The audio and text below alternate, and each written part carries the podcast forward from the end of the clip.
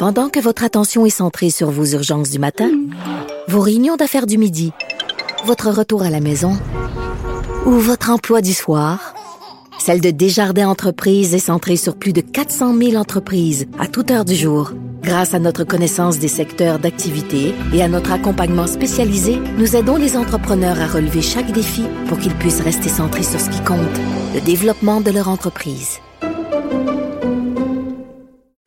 Parce qu'en immobilier, faut être à son affaire. Suivez les conseils de nos experts. Via Capital, les courtiers immobiliers qu'on aime référer. Bonne écoute. Ici Ricardo. Et Émilie, marchand d'IGA. On a envie de vous inspirer à bien manger. À moins de 5 la portion. Suffit de repérer les produits valeurs sûres et de les cuisiner avec une de nos recettes. Les valeurs sûres, c'est bien pensé, hein? Bien sûr! Détails sur IGA.net. Martino. Des fois, quand on se sent contrarié, ben c'est peut-être parce qu'il touche à quelque chose. Nous parlons d'économie avec euh, Yves Daou, directeur de la section argent du Journal de Montréal et Journal de Québec. Et bien sûr, Yves, vous revenez aujourd'hui sur euh, la faillite du transporteur Lynx. Oui, cette histoire-là n'est pas terminée, euh, Richard, et on en en apprend ce matin sur la plume de Sylvain Larocque. Tu sais, comme Victor Hugo il disait, tu sais, la vérité est comme le soleil. Hein? Le soleil éclaire tout, mais il veut pas se laisser regarder. et là, la, et là, ce qui arrive, c'est que là, la vérité sort. C'est que la vérité, là, c'est que on a laissé en pan, dans la dèche, plusieurs clients québécois, comprends-tu, qui s'apprêtaient à aller en voyage. Mm. Un peu, tu sais, de, de façon abrupte et un peu sauvage. C'est vendredi, là, tu avais des centaines de milliers de Québécois et de Canadiens euh, qui ont été laissés en pan avec cette faillite-là. Mais là, ce qu'on apprend aujourd'hui, c'est qu'il y avait deux riches Québécois, Richard, qui sont des actionnaires importants de Lynx Airlines. Et là, imagine-toi deux que tu connais très bien, Mitch Garber et Ah! Stephen Roth. Mitch Garber, regardons ça, qui arrête pas de faire la leçon à tout le monde sur le français au Québec. Bonjour, Mitch. Et voilà. J'ai- puis c'est drôle, d'habitude, ils nous parlent, mais là, ils nous parlent pas. Pour reparler. donc. Pourquoi? Pourquoi de, ils ont- laissé euh, aussi abruptement des Québécois, tu comprends-tu, sur la dèche avec cette faillite-là?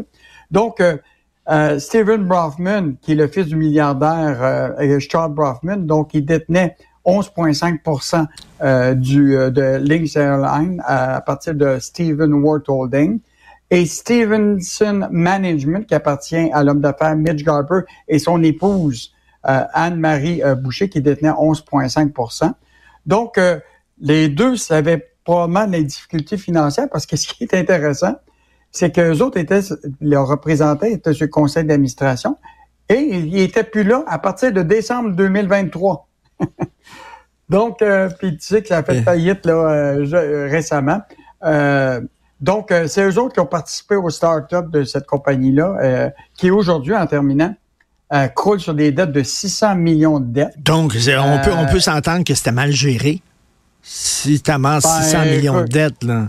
Je comprends Ben, que l'essence coûte plus cher puis que tout coûte plus cher, mais à un moment donné, c'était mal géré. Là. Hey, une start-up là, qui est annoncée en 2022. Ben oui. Un lancement en 2022 pour faire faillite en début de 2024. Mettons que c'est pas un start-up, c'est un start-down. Tout à fait. Alors, euh, on peut Euh, lire ça euh, aujourd'hui, puis j'imagine... Hey, Richard, je veux juste te dire que euh, l'Office des transports, ça c'est une, une information pratique, là, euh, a émis un communiqué de presse pour tous les clients qui sont de Lynx Airlines. et c'est fascinant. C'est que l'Office des transports remet sur le dos des clients de se débrouiller. Tu comprends-tu? Fait que là, ils disent, si vous avez été coincé, puis tout ça, appelez votre agent de voyage, puis trouvez vos propres arrangements de rechange.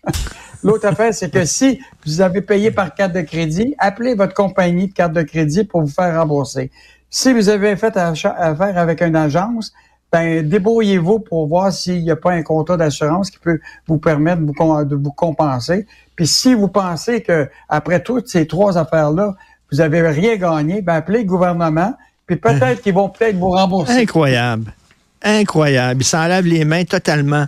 Euh, Yves, je ne sais pas si tu pensais prendre ta retraite à 65 ans, mais oublie ça. Oublie ça. Le gouvernement veut euh, maintenant garder les gens au travail jusqu'à 69 ans.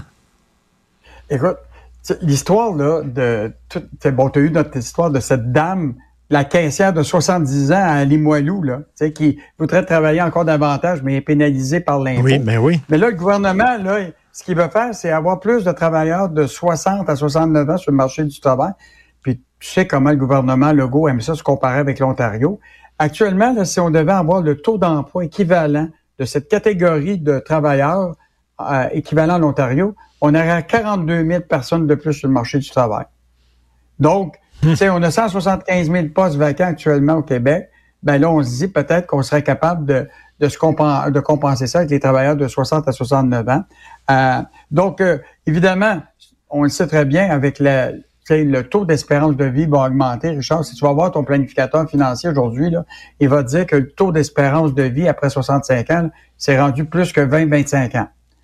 Mais ça veut pas dire que tu es obligé de travailler jusqu'à 90 ans. là. Hmm.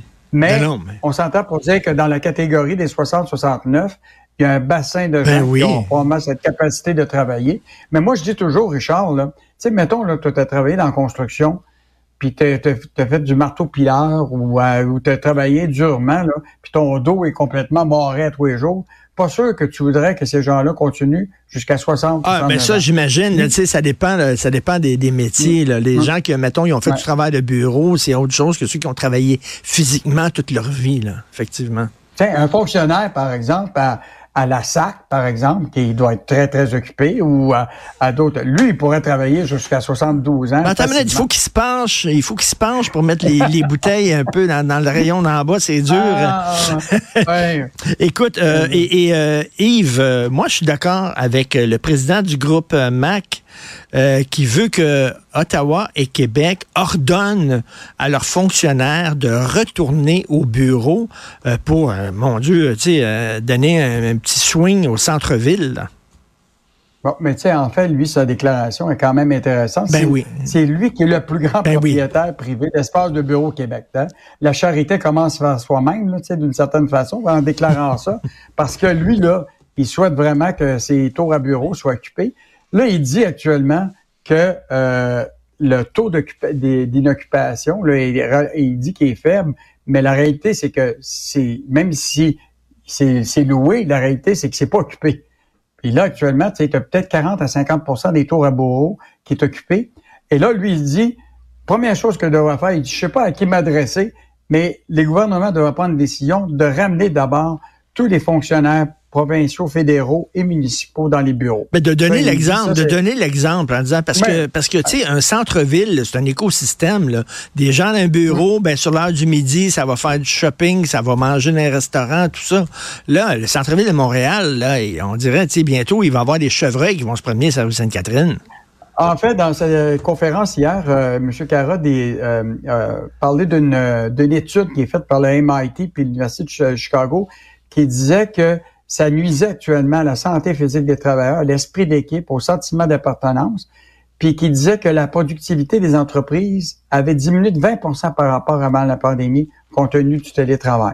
Donc, euh, peut-être une information qui, qui va être utile. Et en passant aux États-Unis, là, c'est commencé, des compagnies obligent les travailleurs à être là au minimum quatre jours semaine. Ben oui. Et même certains ont commencé à, à- à imposer cette mesure-là et que les salaires, les bonus et les promotions vont être basés ou liés à la présence au bureau. Bon, ben, Donc, euh, tu vois, il y a quand même là, un, un peu un côté euh, euh, d'imposer euh, Ben, écoute, euh, dans les, les bureaux. là. fini, Donc, euh, fini le frigo porno dodo et de retour au métro boulot dodo. Merci beaucoup, Yves exactement. À demain, Salut. salut, ben. À demain.